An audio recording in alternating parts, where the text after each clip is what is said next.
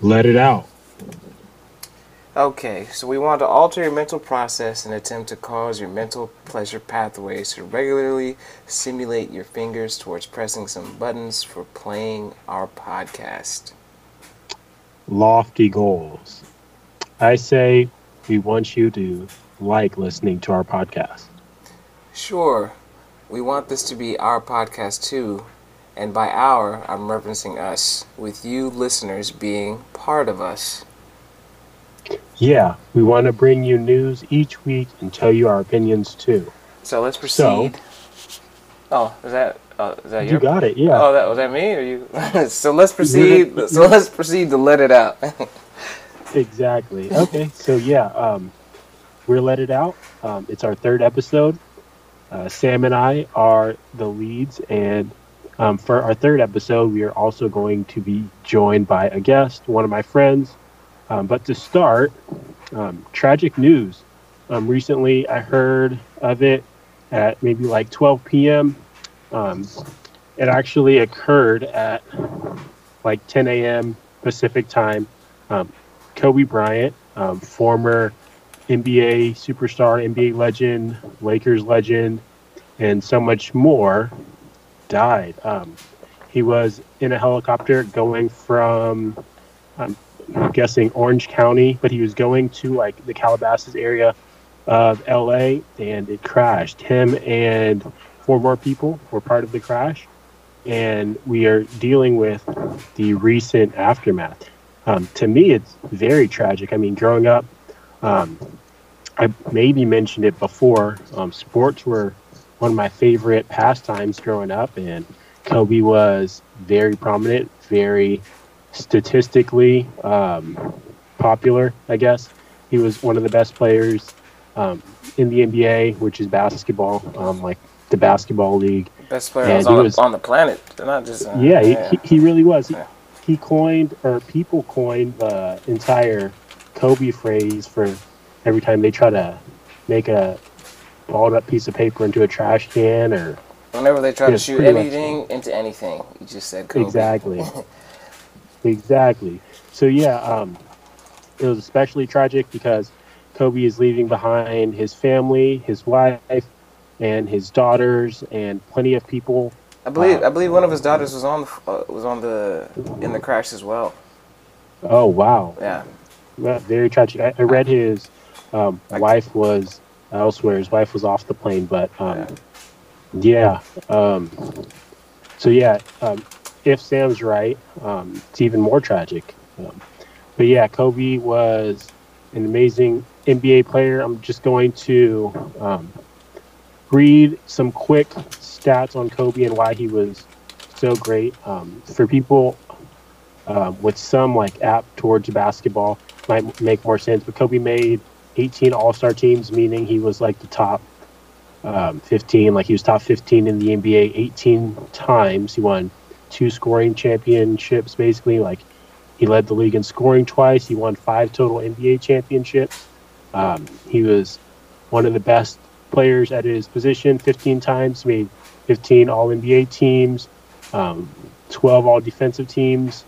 Um, all rookie he only won one mvp um, surprisingly but yeah during the mid to late 90s um, through like the 2000s up to like two years ago well like four years ago i guess um, kobe was like the most popular or like one of the most popular and just one of the best players in the nba he's an nba legend.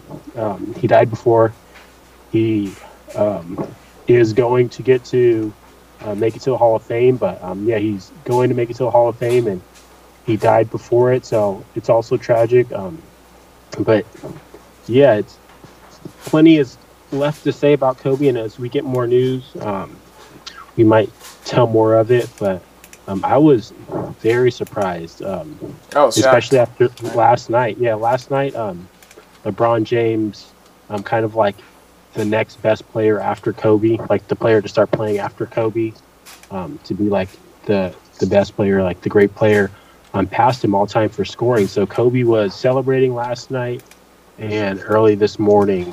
Yeah. all of us received tragic news of him. Yeah, it's absolutely crazy. And to, and to think it was only, I don't know, it was, it was only 40 minutes away if he, but the helicopter ride, you know? Exactly. Yeah. It's a 40 minute drive or whatever the case may be. But, you know, due to circumstances uh, and mechanical failure, it just, I don't know. I, Yeah. I, I just really can't believe that happened.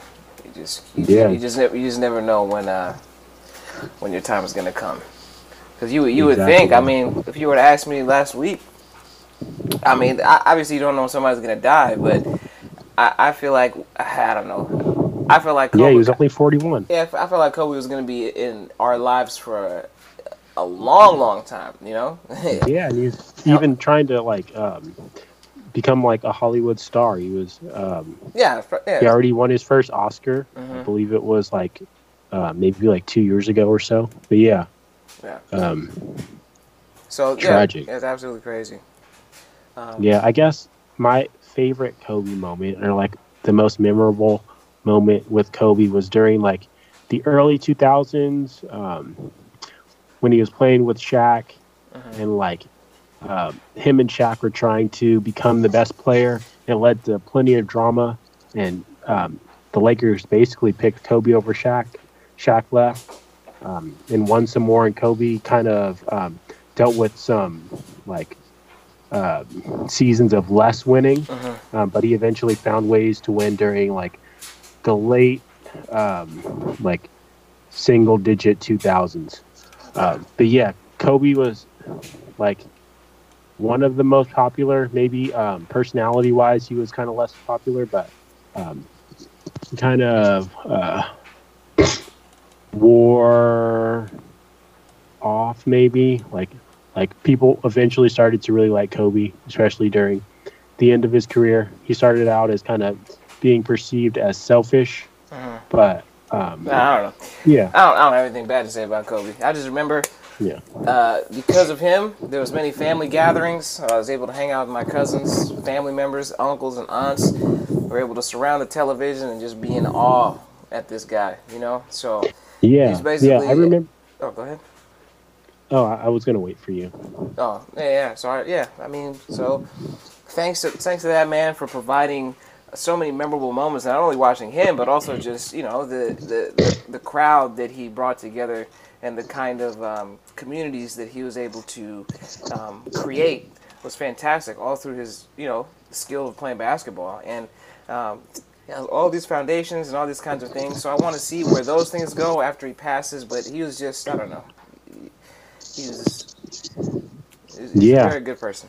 Yeah, but go ahead. Yeah, as far as basketball goes, like as far as like being sure somebody's going to make the shot, Kobe was kind of like the player for me. Like just during any game situation, I always felt like um, when he had the ball in his hands, he was going to um, find some way to score just as well or better, like than anybody. So Oh, he's, Yeah, he's um, a fantastic player to Kobe watch. was- was yeah great at basketball um, great man great role model like as far as like work ethic goes.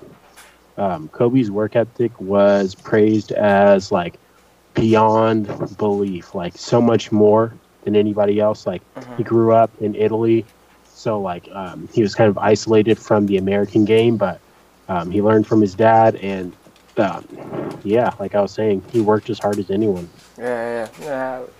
So my, my one Kobe memory, um, and we can like end it after this. Uh, is just you know you saying the work ethic is. I think I don't know what he was. I think he, he was supposed to be working out, or he, he invited somebody to work out with him, right? Mhm. And he told the person to meet him at 4 a.m. for the workout, right? And the person showed the person showed up to the workout, and Kobe was already in a full sweat. You know, like he had, Yeah. already, he had already been he had already been working out. And then um, another another story is um, I think I, I, I don't know I don't know if it was like intimidation or something, but um, I think Kobe was uh, th- there was a game like I think there was a game the day the next day, and then he was just practicing. But the the the opposing team was all an opposing player was also practicing on the same basketball court, right? And then so Kobe was was there. Um, practicing with him, and I think Kobe just wanted to stay there and just keep practicing um, longer than the other player, right? And then the next day, I think he dropped like 40 points or something, and then he went up to the dude that was practicing with him, and the dude asked him, "He said, hey man, like." He's like, you know, why were you there practicing so late? He's like, I was only, he's like, I practiced that, you know, I practiced for that extended period of time because I wanted to out practice you or something like that. So I don't know. His work ethic is crazy. That was mine. Yeah. If if we could if we can apply that to a lot of other things in our life, we could also be um, maybe we could also be as great as him. Yeah, yeah exactly. Um, I believe he played for 20 seasons. And like I was saying before, just an amazing NBA player with so many records. He scored the second most amount of points in, in one game ever. He scored 81 once. And yeah, um, Yeah. like we were saying before, people used to just say Kobe. Like Kobe, just saying Kobe, just invoking the name of Kobe um, was like plenty. Yeah, right? and he was and, he, and he's named after Kobe Beef. Oh, okay, cool. yeah, okay. At least Yeah, that's, I was that's, wondering. Yeah, that's, that's what his. He said his parents named him after uh, the Kobe beef, which is which is great Oh, beef, okay. by the way. All right. okay. Yeah. yeah. Okay, cool. So, um, after, like, yeah, we just um, talked on and on on Kobe, and Kobe was great, and Kobe was amazing. We're going to transition to more on Trump's impeachment trial. So, it started on Tuesday, like I was saying before, and the Democrats, um, like gave points on why Trump is supposed to get removed from office. Like I was saying, they filed the 111 or so pages with 193 reasons, and um, Trump defended it.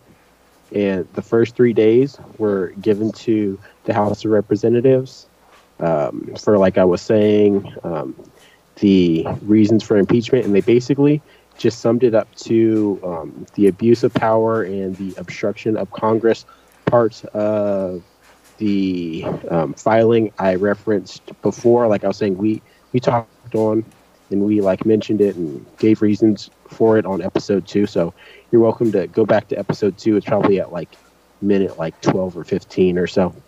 Um, but yeah, um, um, I watched just like some summaries of it. I guess I watched some videos of it like after, and um, I watched some on Trump's defense, and seemed like the main reasons for the defense um, were um, of Trump lacking the qualifications for the high crimes and misdemeanors part of uh, being impeached. Like he's supposed to commit like high crimes, or the president's supposed to commit, or to get impeached or removed from office, the president is supposed to um, commit worse crimes than Trump committed, and also um, the Republican side, like Hold Trump's on, hold side, on, hold on. Trump's side. Hold on, hold on, hold on. So you said that they're supposed to be impeached. You have to commit worse crimes, right? Yeah, yeah. So you have reading, to, yeah. So you have to be. Of So you have to be more of a criminal. yeah, I just wanted to get that point across. Okay. So- yeah, So, so he's a criminal, but not criminal enough. All right. exactly. So Sweet. yeah, and also um, the Republican side, like Trump side, like I was saying, Mm-hmm. also brought up the Democrats maybe trying to sway votes before election season. Mm-hmm. So Sam, um, well, do you guess Mm-hmm. uh, the Democrats trying to sway votes as the reason for the impeachment? Because like Trump's tenure is almost over. Mm-hmm. Um, it's 2020. We're like 10 months out from it being time for um, an incumbent or Trump to stay as president. Um, so, is the campaign um, of the like Democratic soon campaign. future? Yeah, yeah. is, is, I, I mean, yeah, is it? no, I don't. I don't think it's it's because of the what's it called? It's because of the upcoming election. They had to they had to get enough votes in in the House to even get the impeachment trial, and um, Democrats just recently got majority of the House of Representatives, right? So it, it Yeah. wouldn't have, it wouldn't have happened any other way. And I believe I don't know how how long do um, people on the House serve before they? I believe it's two years. Yeah, I believe so too. Okay. So yeah, so you know, uh, they they had to wait until they had the seats in the house to even do anything, right? So they, it's just like Right. if they if they could have pulled. So my my answer to that question, if they could have pulled the trigger earlier, they would have, but they they couldn't. They didn't have the, the resources to Yeah, to, to, like to- the evidence or- yeah. yeah. The, Not- not- the not the small evidence, crimes were still being not well. the The, small evidence, but- crimes were being committed. Yeah, it was yeah. before. It was before the finalization. Yeah, yeah, but even the then, small they, they, crimes. they just didn't have the seats in the House that would vote. You know, they didn't have majority Oh, okay. Democrats in the to, Oh, to, yeah, to yeah. vote for him. Yeah, so okay. it's just like they had to wait.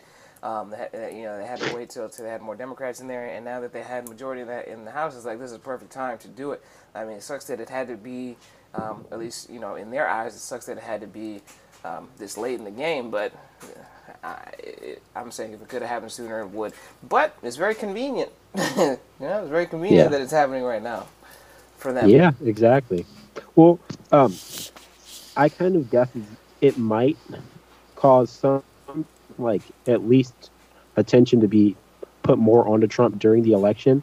Uh, but I doubt it's going to lead to some type of major difference. I felt like um, voters already are getting like what they were expecting from Trump, right? Like um, before Trump was elected, um, he was saying he wants to, yeah, make America great again, and um, So tried to build to a wall, man. That was one of the. One of the- exactly, yeah. And so Trump was Trump was trying to make plans, and um, he was elected, and so like people kind of already got what they expect from Trump. So um, I doubt Trump's impeachment or his removal from office.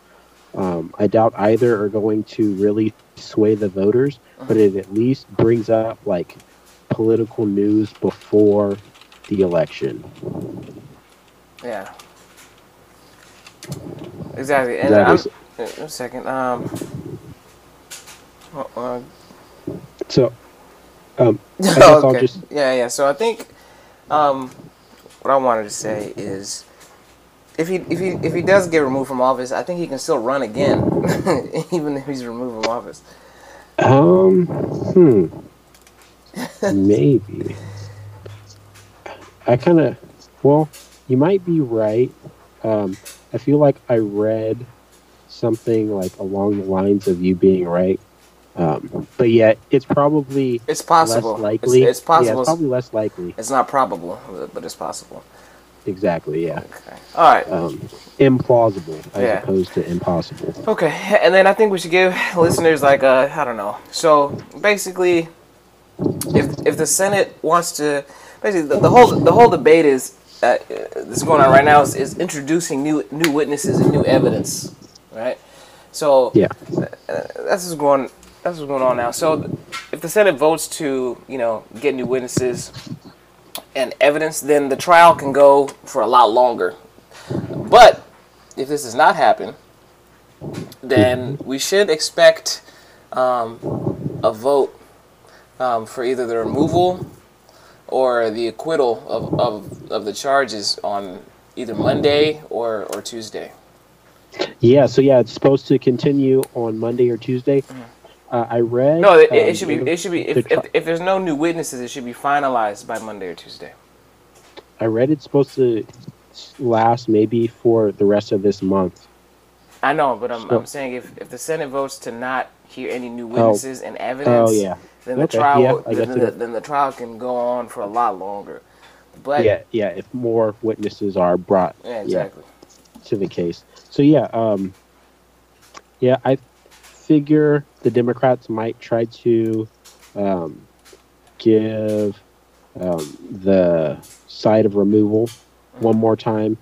Um, it might last maybe, like you were saying, um, like two more days. Maybe it might last um, through the beginning of um, this week. I guess to some people it's Sunday, so um, yeah, it might last through or part or all of this week. But yeah, it's supposed to probably be over um, before mid February Yeah, or so. yeah, ho- yeah, hopefully, yeah, exactly. So, uh, hopefully it's over by next month. Yeah. Yeah. Yep. So yeah, um, my guess is Trump is going to stay. Um, My, yeah, for that's, that's at least yeah at least this um, presidential election like um, tenure, hmm um, but um, we might see somebody different. I don't know. For- I think, I think, yeah, I think that, I Yeah. think, I think the most admirable thing to do is just to step down, man. It's just like, Well, it's like he's already made it three quarters of the way. Mhm. Um, so him like staying, um, he might. Well, sometimes people like as they are trying to get out, like presidents, as they try to get out, they try to um, leave with some type of like lasting impact. Like they might try to um, sign some more laws or Mhm. try to get some more laws passed right maybe- before leaving. So maybe- Trump, maybe- Trump, I believe Trump is already trying to. I already read some um, someone like um, waterways, like Trump is supposed to, um, or already passed some law Mhm. on um, certain types of uh, water regulations to be removed, meaning water might become um, like less clean, I guess, or less clean waterways uh, might be available. Mhm. But um, yeah, he, he's already made it so far, and he might try to get out with uh, the last of his wants. Um, so I feel like, like either way, is removal always immediate? say that again. Is removal immediate? Like is Oh, I don't know. an immediate removal? Mhm. Yeah. So he's already made it so far. Um, um, I feel like he's going to stay, and I, I guess he's going to stay for yeah the rest of his term. But like I was saying, um, somebody else might replace him soon after.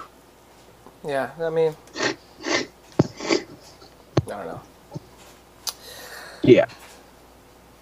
I mean, that's, Okay. that's, that's- I mean, that's all I. I mean, that's all I have to say about that topic. I just we'll just see where it goes. I mean, so Republicans have majority, and I don't know. This whole Trump situation is just it's very it's very hilarious to, to watch. It seems like it's, it's just it's just another. He's known for being um, on reality TV, right? And it seems like a reality Yeah. TV show. Yeah, Trump's side is um, just um, basically just using so much less than the Republic or the Democrats. Like the Democrats actually made like an entire, um, basically thesis, I guess. Mhm. Like the Democrats gave so much to the trial, and um, Trump's side is kind of just saying, well. Um, I'm getting slandered. Like Trump is saying he's getting slandered, and um, he's kind of just like leaving it as like believe me or be against me. Like it's it's way less. Like Trump side is giving way less Yeah. than the Democratic side. So yeah, Okay. Yeah, yeah. So um, we'll see. Um, we'll at least probably cover the topic one more time Mhm. as it ends, or like as more witnesses get brought out and so on. So um, I feel like we might as well move on to um, our second topic and our guest.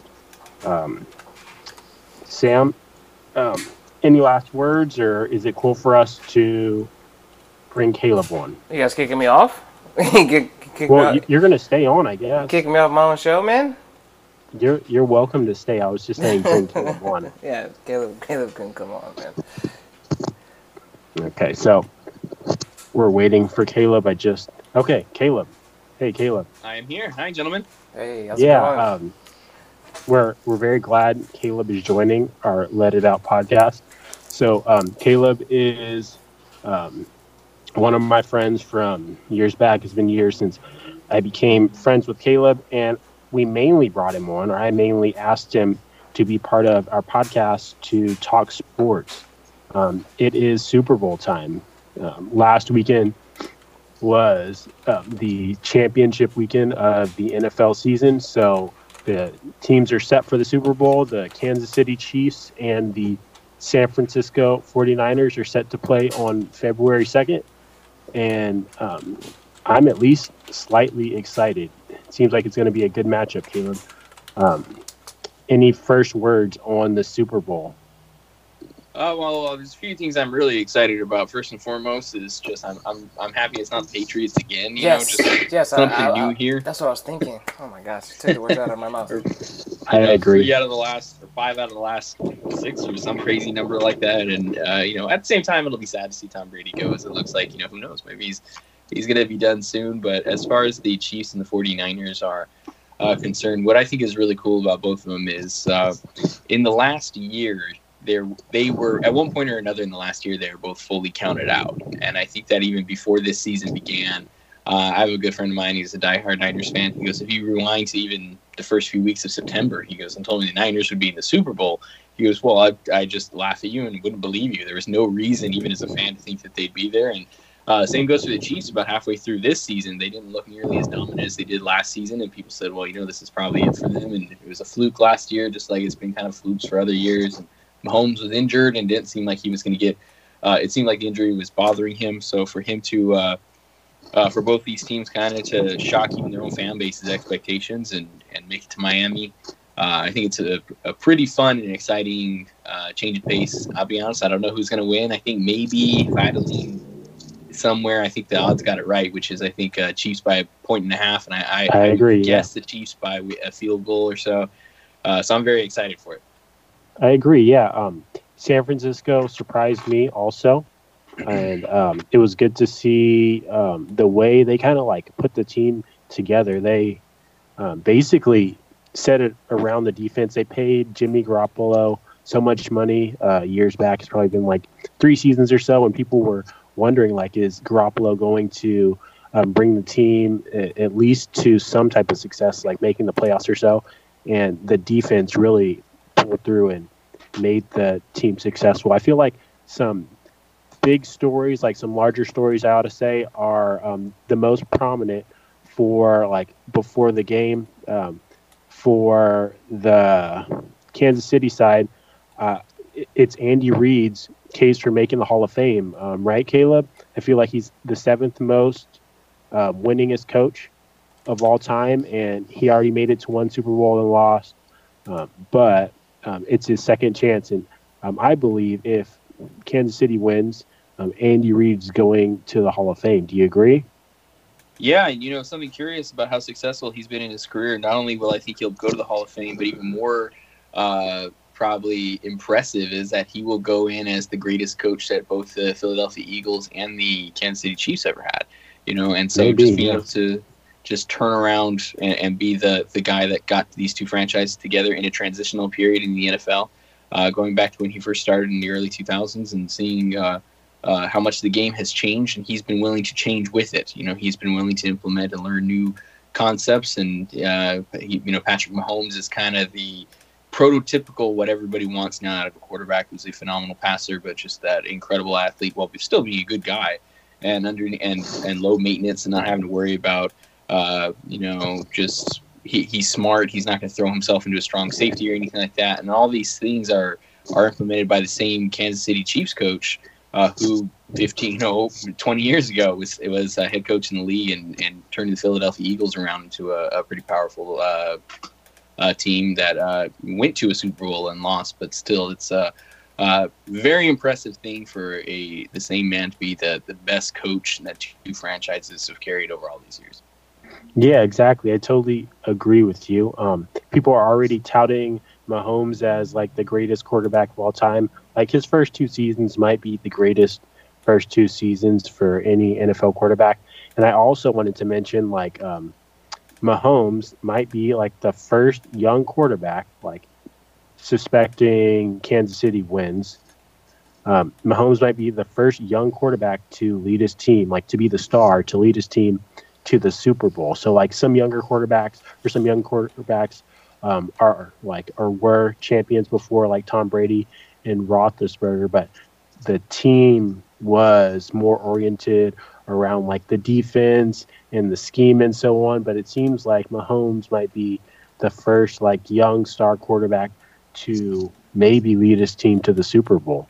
Um, so yeah, it might be great to see um, Mahomes make it to the Super make it to um, the top of like um, the NFL um, echelon at such a young age. So um, yeah, I, I'm predicting or I'm kind of like wanting the Chiefs to win, um, but um, San Francisco winning might be good too. I mean, like I was saying before, the Garoppolo storyline and um, Richard Sherman's return um, is probably like the big um, storyline for San Francisco.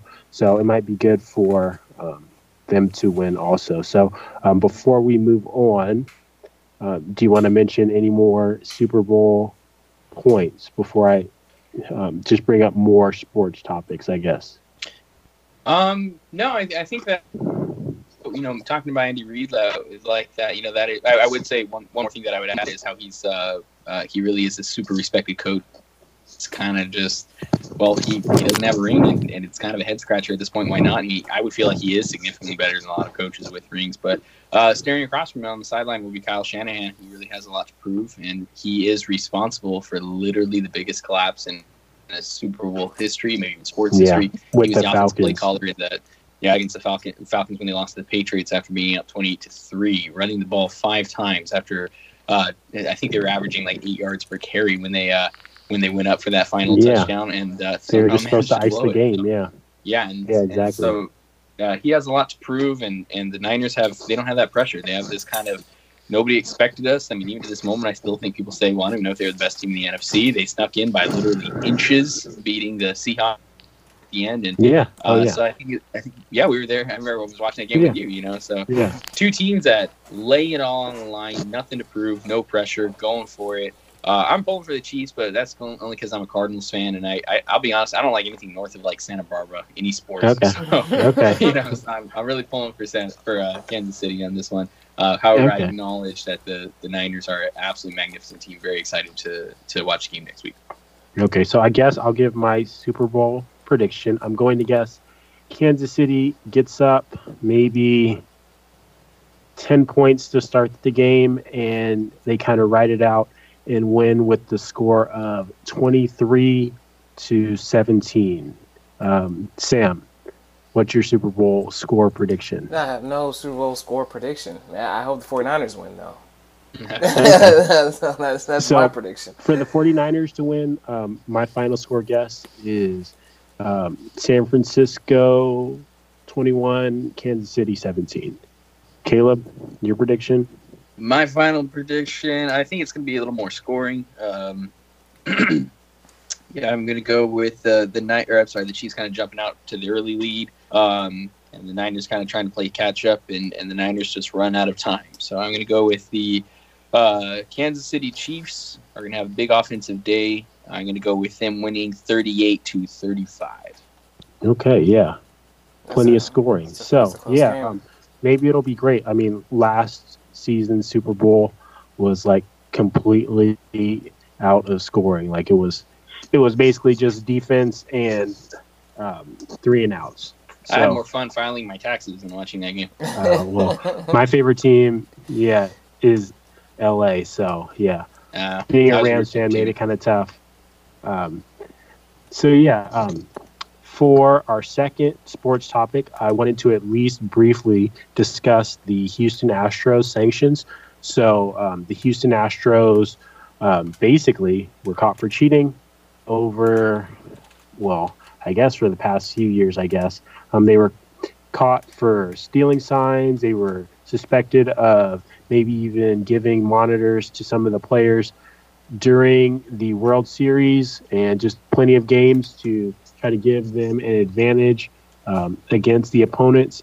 And like I was saying, they were caught and they were um, given sanctions. Um, the general manager and the manager of the team were both given the one year suspension to start. And after they were both let go, um, the team is supposed to forfeit um, first and second round draft picks for 2020 and 2021. The team was fined five million dollars. It's supposedly the maximum, or it's the maximum um, for the MLB to fine any team. And um, the GM is on uh, baseball's ineligible list. So, um, Caleb, were the sanctions like good to you? Like, did you agree with the sanctions? Um, do you wish more were given out? Um, are teams going to fear the sanctions, and um, is it going to stop teams from cheating? No, and I think that this is a absolutely disgraceful moment for the commissioner for baseball as well. Uh, when you saw the players uh, interviewed for the first time on the Houston Astros a couple days ago, they were smug, they were relieved, they knew they gotten away with it. Um, they knew that you know not a single player was uh, punished at all. Uh, their titles not vacated, you know, and they, you know, that the only thing that kind of hurts is losing the first and second round pick uh, to a billionaire owner. Five million dollars is nothing. Um, Exactly. Managers don't really mean much. I guess you could say their general manager getting fired is is kind of a big deal, but you know, maybe people called him a genius for bringing in all these players. Maybe he wasn't that good in the first place because they were cheating the whole time.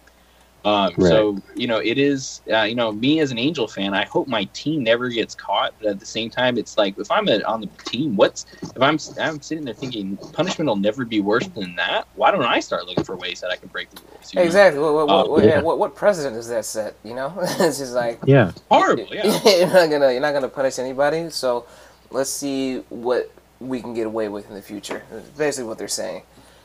Yeah, exactly. I mean, and the like for commissioner complaining about oh fans aren't watching the game anymore. Let's uh take away let's make a three batter minimum for every pitching change. Let's uh let's uh do this uh you, you don't pitch before pitch walk and all this stuff and shorten the game. That's what the problem is. But then when you have this opportunity where the fans are just tearing into him ready for him to make a right decision he really balks at it uh, I think back to uh, David's. I'm sorry, uh, Adam Silver when he took over uh, as commissioner of the NBA. He wasn't in very long when the uh, uh, Donald Sterling issue came up, and everybody kind of was looking at him like, "This is your moment." You know, what's it going to be? And he came down hard, extremely hard, and appropriately. I think you know with, with that whole situation. Since then, everybody's loved and respected him. I think the players and the fans all really like him. And this was Rob Manfred's moment, and he he blew it about as badly as you could possibly blow it. His comments, I think, yesterday were the fans need to decide for themselves what's going what about what happened with the Astros. You know, so he has a CBA coming up next year. I think he, they have to negotiate a new collective bargaining agreement. And he knows that he's in hot water, that the players are preparing to strike if necessary. So he doesn't want to take them off anymore.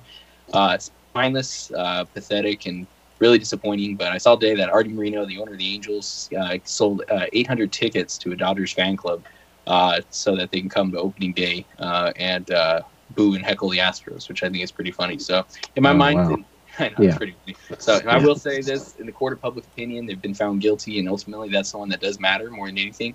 Uh, and so I feel kind of consolation about the fact that everybody knows they had a fake championship, they want a fake chip, and and they're going to live with that, and they're going to be disrespected as that. And um, the, the the concern beyond that is what are teams going to do now, knowing that there's basically no consequences for breaking the rules, and so.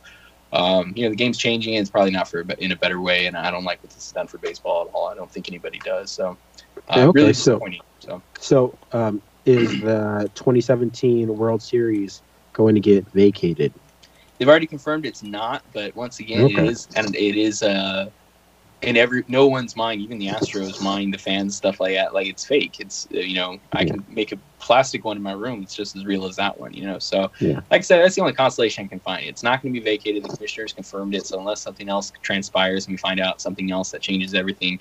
Um, but ultimately, everybody knows that it was they cheated for it, and maybe the Yankees, maybe the Dodgers should have been the champs, and um, you know the fans are like I said, losing court of public opinion is is a good thing, and that's important. But how this just ruins the game and just just kind of just makes us realize that the game is not in good hands. This game is handled by people, and, and more importantly, a commissioner that doesn't uh, appreciate, respect the game the way he's supposed to, uh, and really just uh, an absolute disgrace. You know, even Roger Goodell wouldn't do something like this or, or treat this the way that he did. You know, so and I think he's pretty much the most hate, he was the most hated commissioner until you know this last couple of weeks. So. Yeah, um, I agree um, with you. Um, to my estimation, um, I consider some type of postseason ban also like uh, good to be added to the sanction. I feel like um, adding the uh, opportunity uh, being taken away, like taking away the opportunity from the team to succeed um, outside of just draft picks, like make it so like um, the team's future success is also um, removed just to maybe equalize it um, might be good as well. Um, like you're saying, the sanctions are um, kind of just like um, a slap on the wrist, I guess. Like um, five million dollars for the entire team, and they let go of the cheaters, and they are just going to continue to live with the money gained and um, all of what was gained during the World Series. And yeah, it's. I feel like um, it might lead to more cheating, or it might kind of stop the the baseballs um, or baseballs, the MLB's um, rule for steroids, like the three strikes and you're out rule, um, seem to lessen the um, number of players using steroids. So some type of system to make it so um, people might stop, like some type of like system to lead to players or coaches or GMs or some type of person with some type of like asset with the game to be banned from the game might be um, part of the way to stop it from going on anymore. So um, I guess we'll just wait. Um, we might wait for um, some more um, cheating scandal updates on the Boston Red Sox also. Oh, that's true. Yeah, Yeah. So that is Yeah. still ongoing. exactly. So um, I'm ready to move on. Um, are you also ready to move on to the early NFL retirement trend? Yeah, that is definitely something that uh, is worth worth looking at. So yeah, um, over seems like the past it's been at least 15 seasons, maybe 20 seasons since um, the trend kind of started. Like Barry Sanders retired early, and players like Jim Brown and maybe Gale Sayers also um, retired early.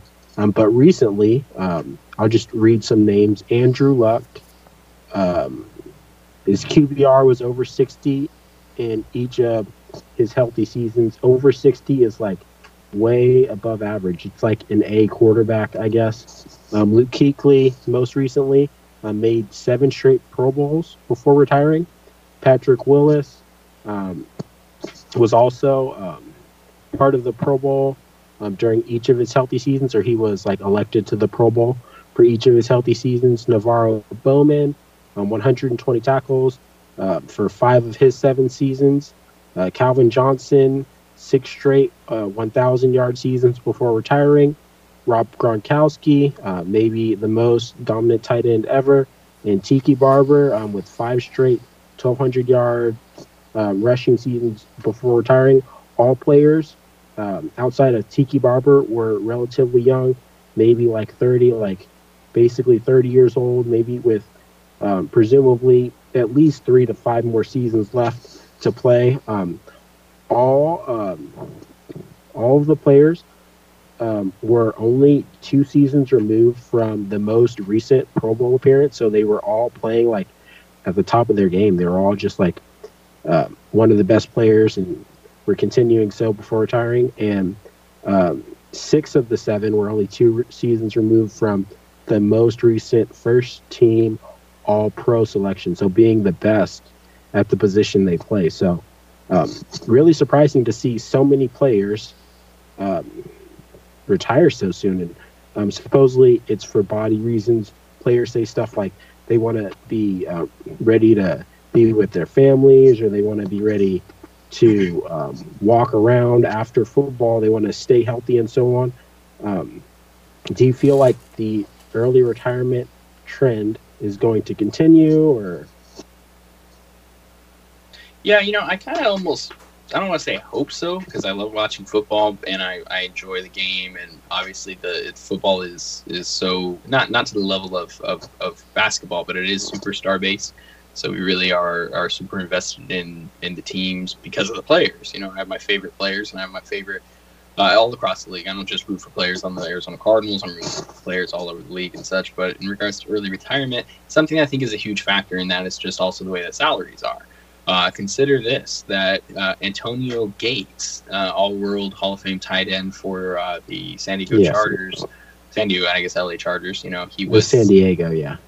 Did he ever play in LA? I don't know. I thought he did, but Uh, no. no, he didn't. Okay. Um, but for he was on the Chargers forever, and um, he uh, came to the league in 2014 as an undrafted free agent, made a Hall of Fame career. He'll be an absolute lock. Uh, compare him to Luke Kuechly, who was a linebacker drafted out of Boston College uh, early in the first round in 2012. Um, in in all those years playing pro ball, Antonio Gates making a Hall of Fame career, he made roughly seventy million dollars uh, in just salary, uh, not including endorsements and all that. In just the since 2012, a significantly shorter career, less than 50% as long of a career. Um, uh, Luke Kuechly made 60 million dollars. So 10 million dollars difference is, is a lot of money. But I think when you you kind of realize and start to know that this is taking off years at the end of your life, you're not going to function normally for the rest of your life, and you know your body. Something I realized is just with the advances in medicine and diets and nutrition and stuff like that, athletes are able to know their body a lot more than they ever did before. And you consider the damage you're going through, and you you know what's happening, and you you realize the cost of exactly what you're doing now uh, in a much more clear way than players in the past. And then you look and realize, hey, I made sixty million dollars. Now, the reason I mentioned those two is they retired the same afternoon, uh, within a couple hours of each other. And okay, so um, I apologize. I was wrong. Um, Antonio Gates played for the LA Chargers for two seasons, so he played five Okay, total games, or he started Yes. five total games. He played thirty-two. Yeah, he played thirty-two and started five. So yeah, Oh. I apologize. Continue. Oh, no problem. Um, so all I all I was saying was that like you know you you look at a, a fella who who has had such a much shorter career who's still a Hall of Famer. What else do you really want from Luke Kuechly or so? No, he he played in the Super Bowl, didn't win a Super Bowl, but he kind of solidified himself as one of the dominant linebackers ever. Is it worth it to kind of pursue that mystical chip? At the cost of your livelihood and well-being, uh, he can take his sixty million dollars plus endorsements, plus being a pretty bright human being who graduated from Boston College, um, and probably form a very comfortable lifestyle. He does all he is really running for is is a chip at this point. So um, when you realize, you know what, what's more important is a is a piece of jewelry and all that entails, of course, or a couple extra years at the end of my life. I, I understand at that point. So I'm I'm not really bothered. I feel bad because I realize that these players have have to really. That's a hard decision to leave early, and uh, you get some guys like Tom Brady or even Antonio Gates, for example, who hang in there forever. But then you do have the Luke Kuechlys of the world and Patrick Willis's and such, where uh, all the fame and fortune, you know, and and then they realize like this is coming at a cost that is so much greater than anything I could possibly fathom or imagine. And you look at all the money you've made and, and just the way salaries are, and you realize, you know what, uh, time to move on to what's next. So I'm okay with it. I don't, I don't, I don't think less of them. I, I respect people that are able to make that ch- tough choice because it is a tough choice, and uh, I wish them very much the best. Yeah. So yeah, I agree with you.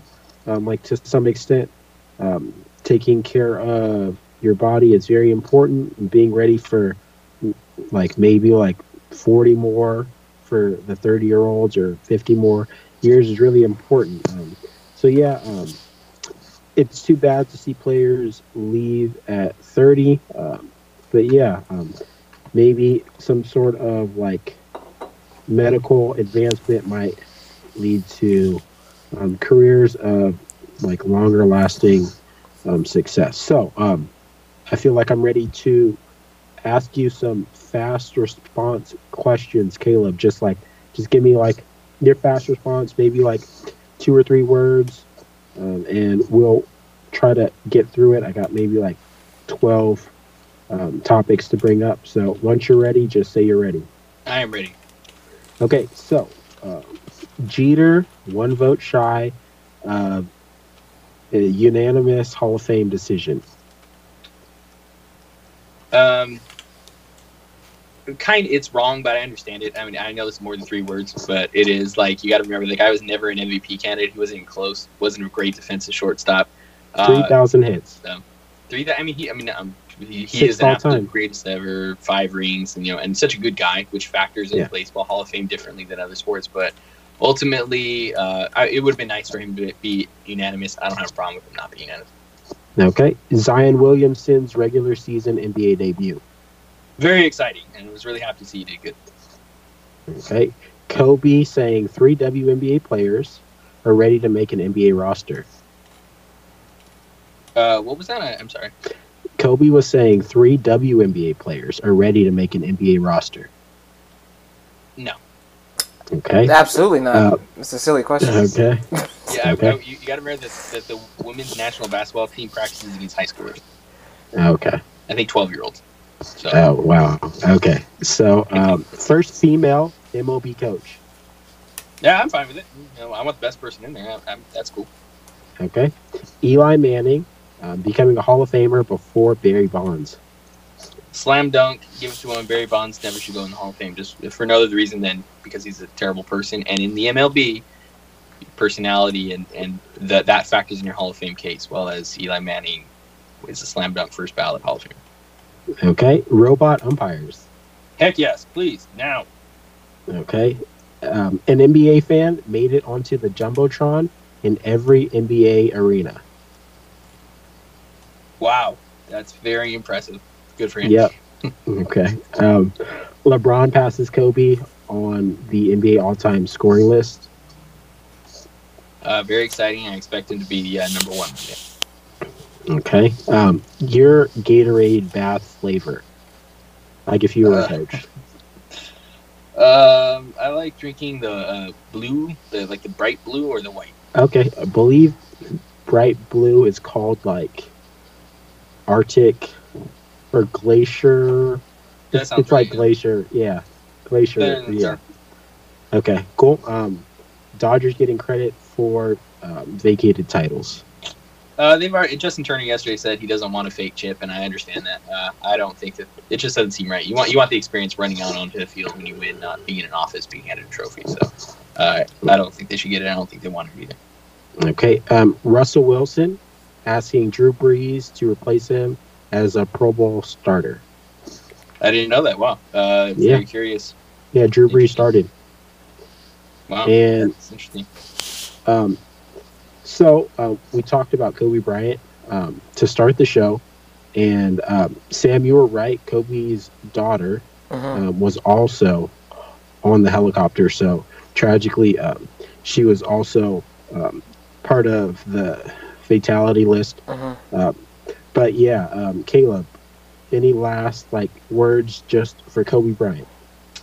Um, you know, I think he, he he's a person that I point to to demolish the idea that athletes should just shut up and dribble or something like that, or that they're not smart, or that they're not eh, unbelievably quite close to superhuman beings. Uh, Okay, he I agree. Spoke five languages and uh, so talented and successful. But also, I love how he, he, even after some huge issues, you know, legal issues and moral issues, he committed after that incident in in in the Colorado.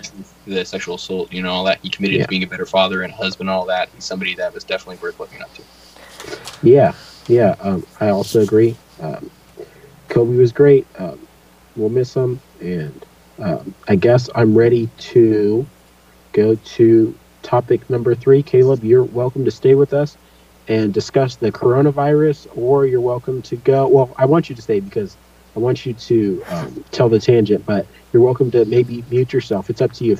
If you want I'll stick to. around. Um, okay, Alright. cool. Yeah. So yeah, um, for our third topic, Mhm. we want to discuss the recent coronavirus, Mhm. right? Um, it was originated or first like found in China, so Wuhan. I believe so, yes. Mhm. Yeah, and um, it was recently found in China, and it also made its way to the United States. Um, so before um, we kind of discuss it, I'm just going to give the definition of coronaviruses. Coronaviruses are like strands of viruses, um, and they are just viruses to cause respiratory infections. They are like um, people were saying they are kind of pneumonia-like, um, and they are sometimes or often mild, um, but sometimes they become like deadly or lethal. So coronaviruses were first discovered in the 1960s, so very recently. Like it's only been like 60 years since they were discovered, Mhm. and um, they were um, like an infectious bronchitis virus. Um, they were found in chickens and um, some human patients with um, common cold symptoms. Um, so far, I believe just seven types of coronaviruses are identified or found. Um, so yeah, it's it's fairly like recent since coronaviruses were found. Um, so the most recent type of coronavirus was, I guess, found. I only heard about it like maybe at the beginning of this week or the end of last week, and as of like yesterday, um, the number of cases is up past like 1,400, and um, the number of deaths is up to like 56 over 11 countries. Um, five cases are already um, like found throughout the U.S. Um, I believe only two were recently found um, in California, um, Los Angeles, and Orange County. So it's making its way to us, guys. Um, so Oh, be careful. Don't say that, man. Please. Yeah, most of the people to die from the virus Uh-huh. so far um, were people with compromised immune systems, like very young or elderly people. Mhm. And um, sometimes carriers lack any signs or symptoms. Um, we're waiting for the vaccine. It might take months to years. Um, an infectious disease expert, um, John Lee, um, said it's too late for quarantine. So I'm trying to quarantine. my, um, yeah, um, be like like bad. I guess it, it might um, you might just deal with it like even with quarantine. So um, I guess usual cautionary efforts are recommended for prevention. So just like cough on your sleeves, wash your hands, be sanitary, and supposedly the impact might cause China up to forty billion dollars. So um, That's a lot Yeah. of money. like I was saying, it, it's making its way to us. Um, It's made its way to us, Uh, man. It's, it's here. yeah, As is- either of you scared? Scared? No, I'm not. I'm not scared. Um, usually, when diseases hit the U.S., like um, they're usually handled very swiftly. I think the last couple of diseases, um, it, was, it was the swine flu, right? And then also, um, funny that it came from China, the bird flu, right? Which also spread to the U.S. But you, you know, yeah, I messed up again. It's Wuhan. yeah, but Wuhan. yeah, but you didn't you didn't hear any crazy uh, what's it called? You know, uh, there wasn't any major outbreaks. I mean, but a side note, um, Bill Gates said um, that during his lifetime he expected a higher probability of something like this to happen, like some mass epidemic or some mass, you know, just just like Ebola happened. Um, he, he expected it to happen again. Um, he was talking about some, cause I think they asked some questions about mass extinction and, and things that would kill a lot of people. And he, you know, he basically said that the only thing that I could think of that would happen when I'm alive is, is something like this. So it's pretty scary to think about. Like if you think about it, and if you want to go down rabbit holes and, and look into the research and the, the, the, the Yeah. projection models and things like that, it's scary. But am I myself scared? No. I don't think Yeah, I don't, like- I don't think my immune system is, is compromised. So, i i worst case scenario, if I get the coronavirus, I should be able to make a full recovery, right? And yeah, Yeah, yeah, go ahead. yeah. I agree. It seems like um, every few like years, like maybe every five to ten years, some type of influenza, some type of influenza Mm-hmm. Yeah. makes its way through um, foreign countries in the United States and so on. So um, we're just dealing with the most recent type of influenza, and yeah, um, just be willing to stay safe. Um, if you feel sick, Mhm. uh, maybe drink some soup. Like Yeah. like I was saying before, just regular precautionary Yeah. ways. And then I don't know, and also I think with social media, uh, obviously, like back in the I don't know, like the swine flu and the bird flu, like us living in the U.S., we never knew, we don't know the true devastation that happened in like third world countries, you know. But Right. but now, but now with social media, if you look on like your feeds or, or if you have a Snapchat feed or if you just look at all these other kinds of different sources of social media, you'll see that people in China are making a big deal about this. Like you're saying, it's like uh, they're reporting it wrong. There's a hundred thousand people that are infected and all these kinds of things, right? So given social media, um, it might seem a little bit scary, but we don't really know what happened with all these other epidemics. You know, like uh, like the swine flu and the bird flu. what, what, what if millions of people have died in China or something because of the bird flu, but they just never said anything about it? You know what I'm saying?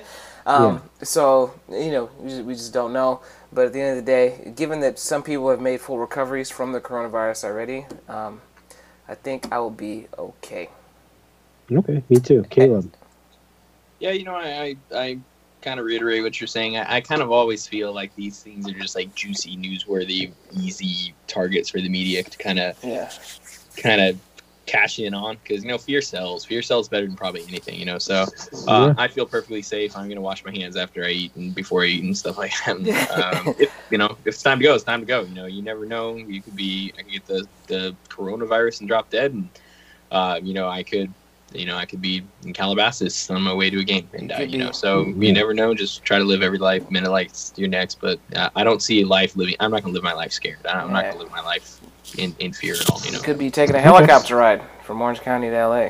Also, What's that? Mhm. Yeah, I- I will not be doing that. Yeah. You know, I'll I'll I'll, uh, I'll uh, be uh, very much content with the very the way that I live. perfect. Uh, but no, I'm not gonna be living in fear for the rest of my life. That's, Exactly. That's how I choose to live. So yeah, very nice. Yeah. Yeah. So um, as totals may like rise, um, maybe for um, our fourth episode, we might um, give just some more tallies and so on. So um, we're like going to expect it to maybe, or like we want it to get contained and um, yeah, we'll just we'll just deal with the aftermath as it's going on and yeah, we'll be ready to um, it to y'all on episode number four. So, um, so um, the coronavirus kind of leads us right to our extra topic, like our fourth topic, and it's on virtual reality, Mhm. and it's on the way the flu shot um, keeps people from getting sick, right? Mhm. Um, uh, so, um, going to quickly try to find it. I can just I can just start while you're while you're looking Yeah, for go it. for it. Um, I I don't go get the flu shot. I, I just I, I just I've had the flu several times. Um, I grew up in um, Massachusetts in a, in a town called Methuen, and it was uh, you know the winters were terrible. It was snow, you know, ten inches of snow every um, year or whatever. So you know a lot of people stayed inside. A lot of people got the flu, right? A lot, there wasn't a lot Yeah. of people outside. So I had the flu. I counted in my lifetime. I've had the flu 26 times. I've had Oh, wow. 26. Not not, and those were probably. I used to get the flu kind of often, like, like maybe like eight, maybe like from like six to eight or so. yeah. I used to get pretty sick. Exactly. And since since I was 13 years old, so I had the flu from birth till 13. I had it 26 times. So I used to catch the flu sometimes twice a year. Um, And since 13, I have not had uh, flu. I, I have not had the flu. I haven't had a sickness like the flu. So I just I just you know. And, and back then I, I don't know how you know I was 13, so I wasn't paying attention to. Um, you know, if everybody was getting flu shots, but I, I don't know if that's a new thing where they're giving out free flu shots. But my Right. my thing is, I'm a I'm a conspiracy theorist to a degree, right? And people are paying astronomical amounts for healthcare if you if you don't have insurance, right? So Yeah. how are you just gonna be injecting people with uh, with a free with a free shot, right? it just Yeah. doesn't make any sense. Like Yeah. you hear these horror stories of people going to the emergency room and getting bills for like twenty thousand dollars because they took three Yeah. three Tylenol because they, they thought they were gonna die, right? And now you're telling Right. me I can just walk into a CVS and they're gonna inject me with uh, Some something, dead so, so, so, uh, some antivirus or whatever the case may be. So, um, for free, I, I, I don't buy it. I don't want it. I just I'm not asking for it. I've had the flu. Okay. I, I survived the flu. Um, that's just my take on it. Maybe you know, uh, that's just that's just my kind of take on it. That's my that's my I- pers- that's my personal experience with it. And I just I just really don't believe that that shot. I mean, I, I know medical professionals have to go and get the influenza shot, but I just don't know what they're putting in me, and I'm not even Mm-hmm. paying for it. And uh, so that, that that that's where I stand on it. Um, so I'm just gonna stay Yeah, go. inside. Yeah, go for it, Caleb. Um, ultimately, when it comes to just, you know, like I said, I've never actually even had the flu in my life. I think I had it once when I was like 5 um, which is curious. I always get colds every year, you know, just regular sniffles or whatever, but I've never really had the conventional flu. Uh, definitely never had one of these super flus or anything like that. In regards Right. to um, just the the way we deal with it and treat it, you know, like I said, fear makes us do irrational things, and fear makes us do things we probably shouldn't. Uh, so you know that's what I kind of try to always see through the fear and realize like, and I, and I hope what people would too is like, hey, just take it easy, just be safe. You know, don't you know if you get sick, stay away from other people and and such, and and don't like say like you said, I, I people will be out there who will be like, oh, you know, I got to go. Uh, I, I'm gonna go. I might be dying right now because I heard this in the news, and I can't afford to go to the doctor, but I also really can't afford to die uh, and, and make irrational decisions. And I think that's kind of the more the tragedy uh, of it, apart from people that actually have died. Um, so ultimately, I feel I'm a little distrustful of hey, get our flu shot here behind this uh, uh, creepy lawyer's office. You know, like, Exactly. okay. it's, it's like they're everywhere. You see, you see signs. It's like, you know, you know the sign like the wet floor sign, or when people Yeah. are when people are having an open house or something like that. Those kinds of triangle signs. I'm seeing these everywhere, right, for flu shots. Yeah. And I'm like, well, Yeah. wh- wh- wh- what do you mean? You guys are just you're gonna take me back here and, and, just inject me real quick, and then and then I come out and, and then what? You know, so it's exactly So- it's, it's like Caleb said, made, made a great point. it's like, uh, I yeah yeah yeah you're right. I rarely go to the doctor, and I let the doctor. Uh, like I was okay with the doctor giving me my maybe first flu shot since I was like really young. Um, recently, um, and like I'm guessing I'm going to be okay.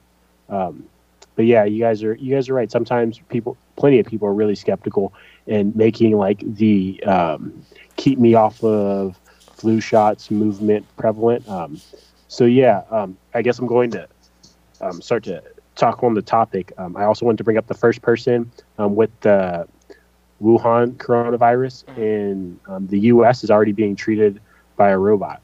So um, yeah, technology, and it brings us to our That's more topic scary of than the flu. yeah, exactly, maybe, man. yeah, wow. yeah, maybe. The, well, honestly, I, I, we, we could we could extrapolate this even more. Uh, we probably don't have time for it, but it's just one one one quick tangent that I was. Um, I, I, I've been thinking about this for a very long time. It's just like how technology is taking over every single industry, right? So Yeah, I think in the next 10 years, you know, obviously it's happening right now. You got self driving cars, right, that are quote unquote not self driving, but they are self driving.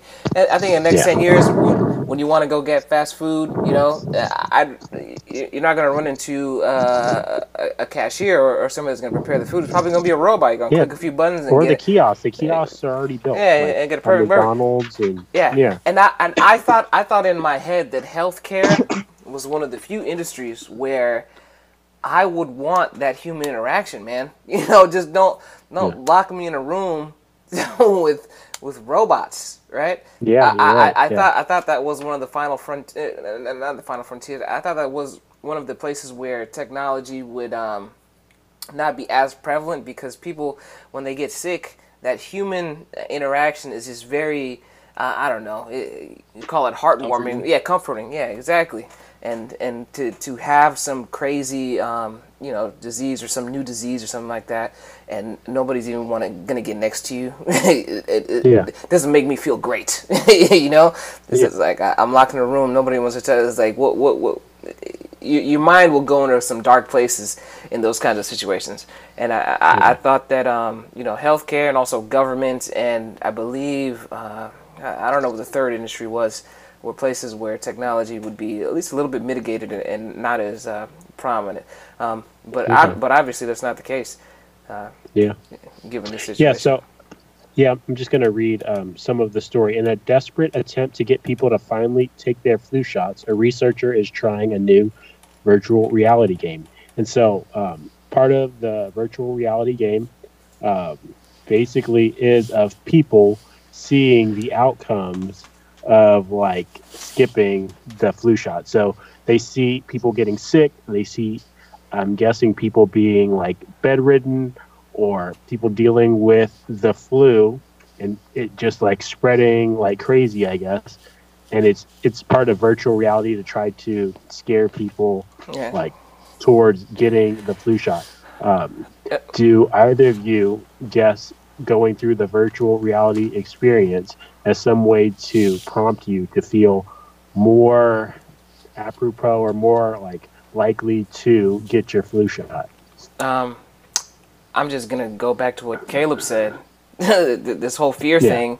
Uh, yeah, we, okay, we see it on TV. You know, scared of all these, uh, you know, people getting sick of the flu, and now it's just virtual reality. So it's in my face. It just, it's like fear. It just keep stop pumping fear into me, right? It's, it's, Yeah. And and I believe that you know, with virtual reality, now whoever created this, it's just another proponent of you know what Caleb was talking about earlier. It's just like oh you know you pump fear into these people's hearts and they're gonna do this right.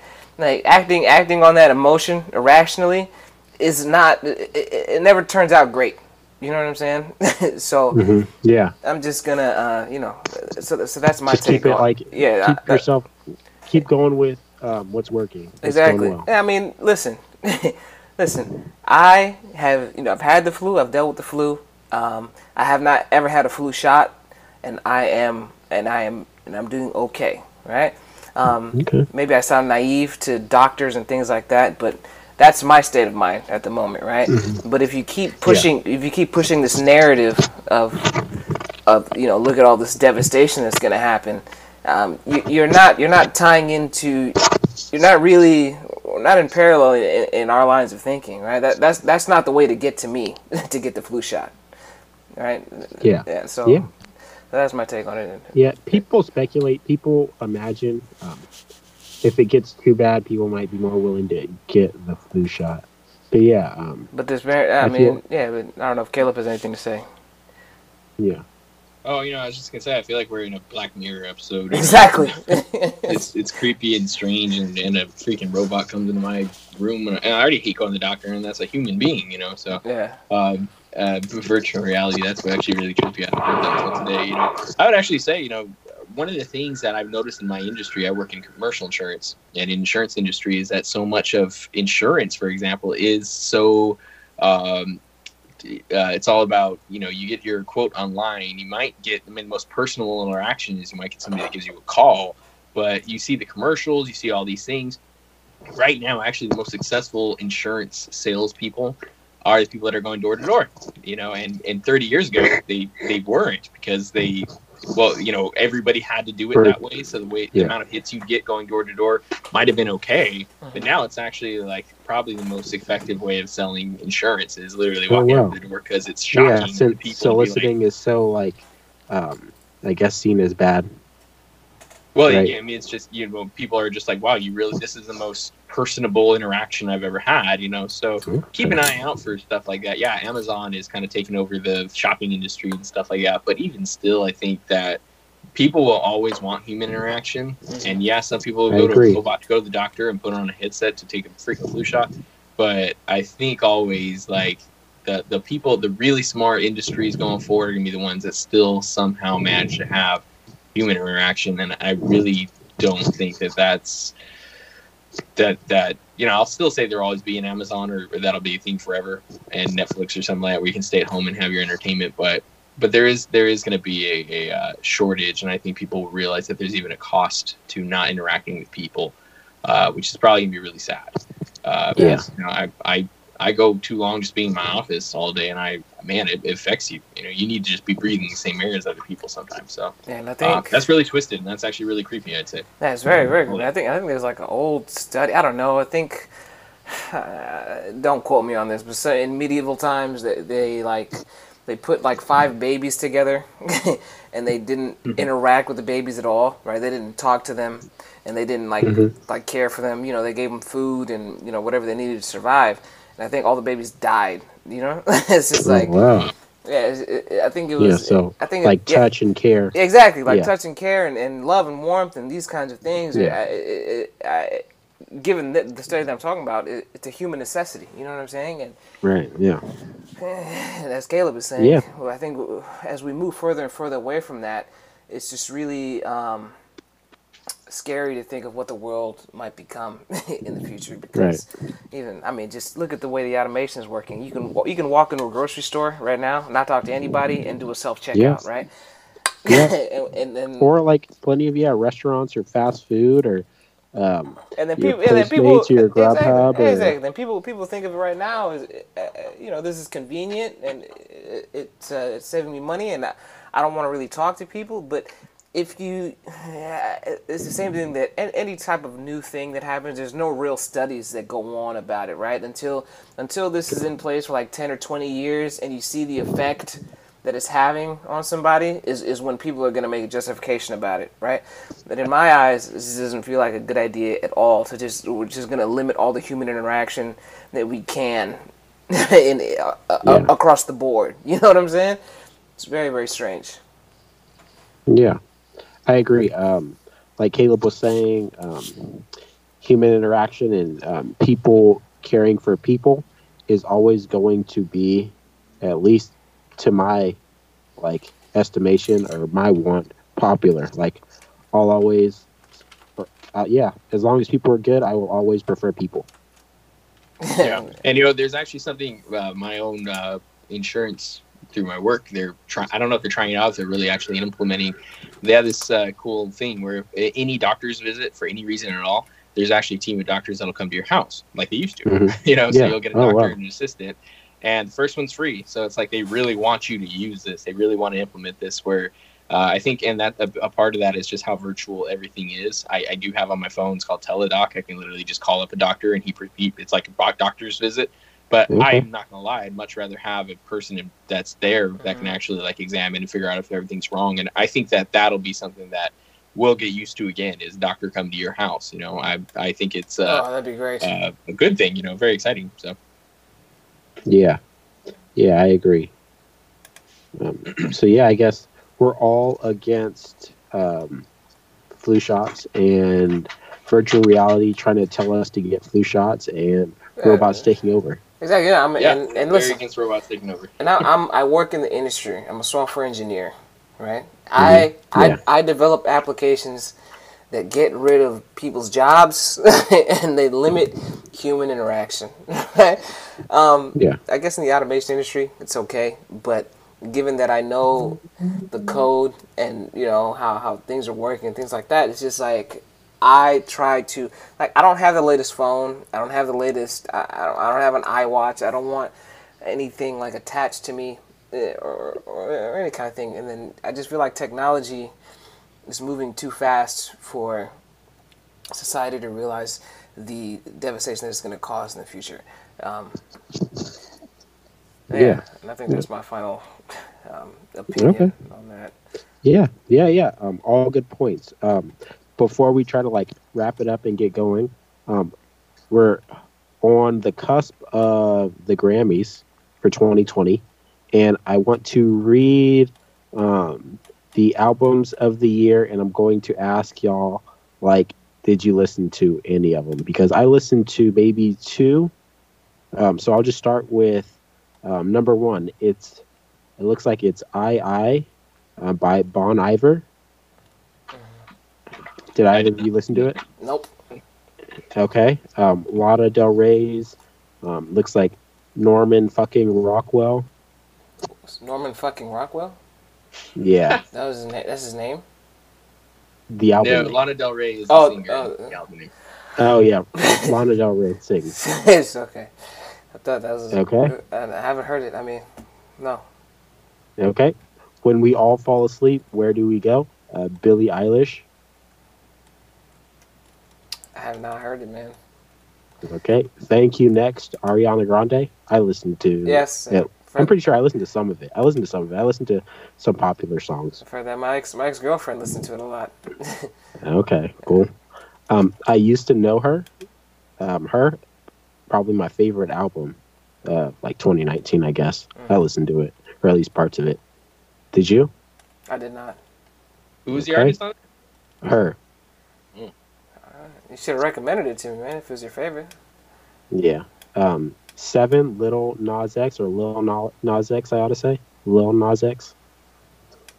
Uh, The the the, the song is The- called, the album The is album called, is it's called Seven. called Seven. Oh, I yeah. just I just know its it. I, I, I, Lil yeah, Nas yeah, I X. just know him for his song, um, Yeah. Is it? Old It's Town called Road. like. Yeah, yeah. Yeah. you got it. Yeah, okay. I haven't heard the Um, album. I didn't. I mean, after I heard the song, I wasn't inclined to listen to the album. Okay. Caleb. Okay. because the I love song- you. the- What's oh, that? Go for it. Go for it. You you heard Little or Old Town Road maybe? Oh no, I, oh, I, I was just saying. Of so far of, of all those, the only album I've actually listened to wire to wire is Lana Del Rey's. I actually kind of like Lana Del Rey. So. Okay. Okay. Cool. Um, cause I love you, Lizzo. I know the song off of the. I know the song of the album. She has a popular Yeah. song that I've heard snippets of. I haven't, I haven't listened to the whole thing. Okay. Same. Well, this is my first time hearing of it. Okay. And Father of the Bride, Vampire Weekend. I hate to say it. I don't mean to sound ridiculous. I don't know what that is, but So yeah. So yeah, we're all music fans, and we're like thirty. So yeah. um, music music kind of gets different once you past like maybe like 25 or so. I, only, I listen to I listened to some songs, um, and maybe only one entire album, um, H.E.R.'s album. yeah. So yeah, um, yeah. Oh well, um, I just found out Mhm. the Grammys are supposed to be on tonight. So I just found out at like probably like 12 Yeah. or like one. I found out. Okay.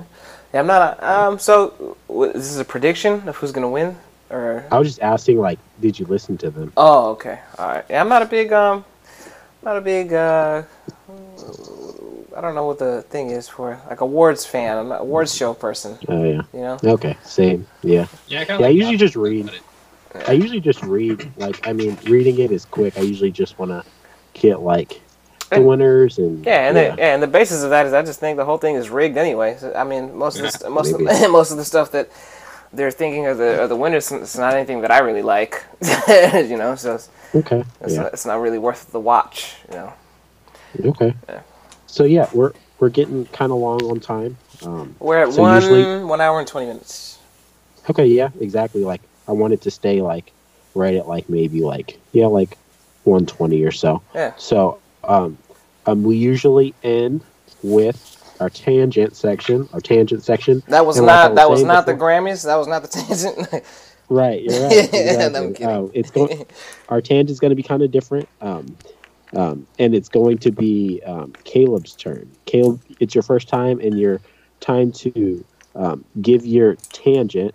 Um, it's kind of it's kind of different. Caleb, um, you're welcome to like kind of just go for it. Okay. All right. So my tangent is going to be a uh, a story about a man. Uh, this man is uh, uh, so a man walks into a bar. It's one of those stories.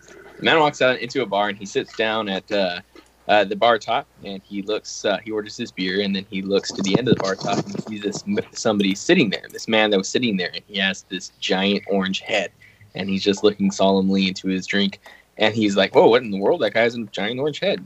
So he asked the bartender, he goes, So uh, what's the deal with uh, that guy? He goes, Oh my goodness, it's an amazing story. If you buy him a beer, he'll tell you. So he goes, Oh, okay. So he sits down next to him and goes, Hey man. He goes, Oh, let me guess. You want to know? He's like, Yeah, I want to know. What's the story? He goes, Well, basically, this is what's happened. What happened? Uh, I was walking along the beach one day and uh, I stubbed my toe in the sand. And I looked down in the sand and I saw something sticking out, and it was uh, something shiny. So I pulled it out, and it was a it was a lamp, like an old school lamp. And uh, so I rubbed the lamp, and all of a sudden, genie popped out, and the genie says, uh, uh, "Thank you for freeing me from my imprisonment. I've been in prison for ten thousand years. Out of gratitude, I will give you three wishes." And uh, the man goes, "Oh man, this is fantastic. Well, uh, for my first wish, I hope to be uh, infinitely wealthy."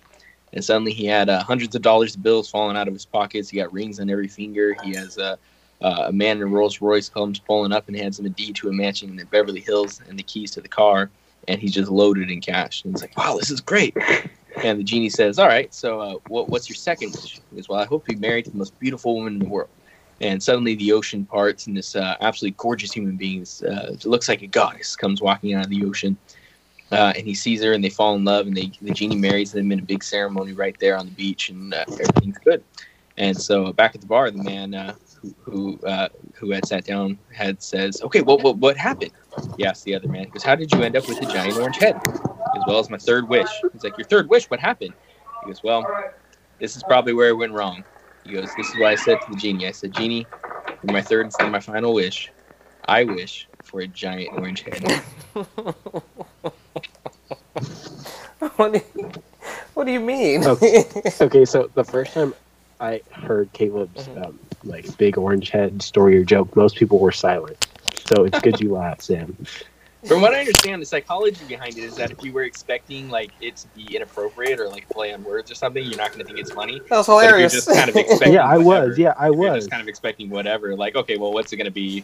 You know, apparently you think it's funny at that point. You know, but you just wanted a giant orange head, man.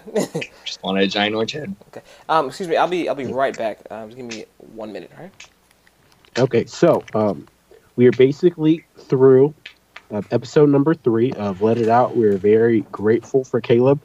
Thank you. Um, Yeah, yeah, you're welcome, Caleb. Um, you're welcome back. Um, I guess at any time. Um, we'll maybe ask you, um, as long as our podcast like does well.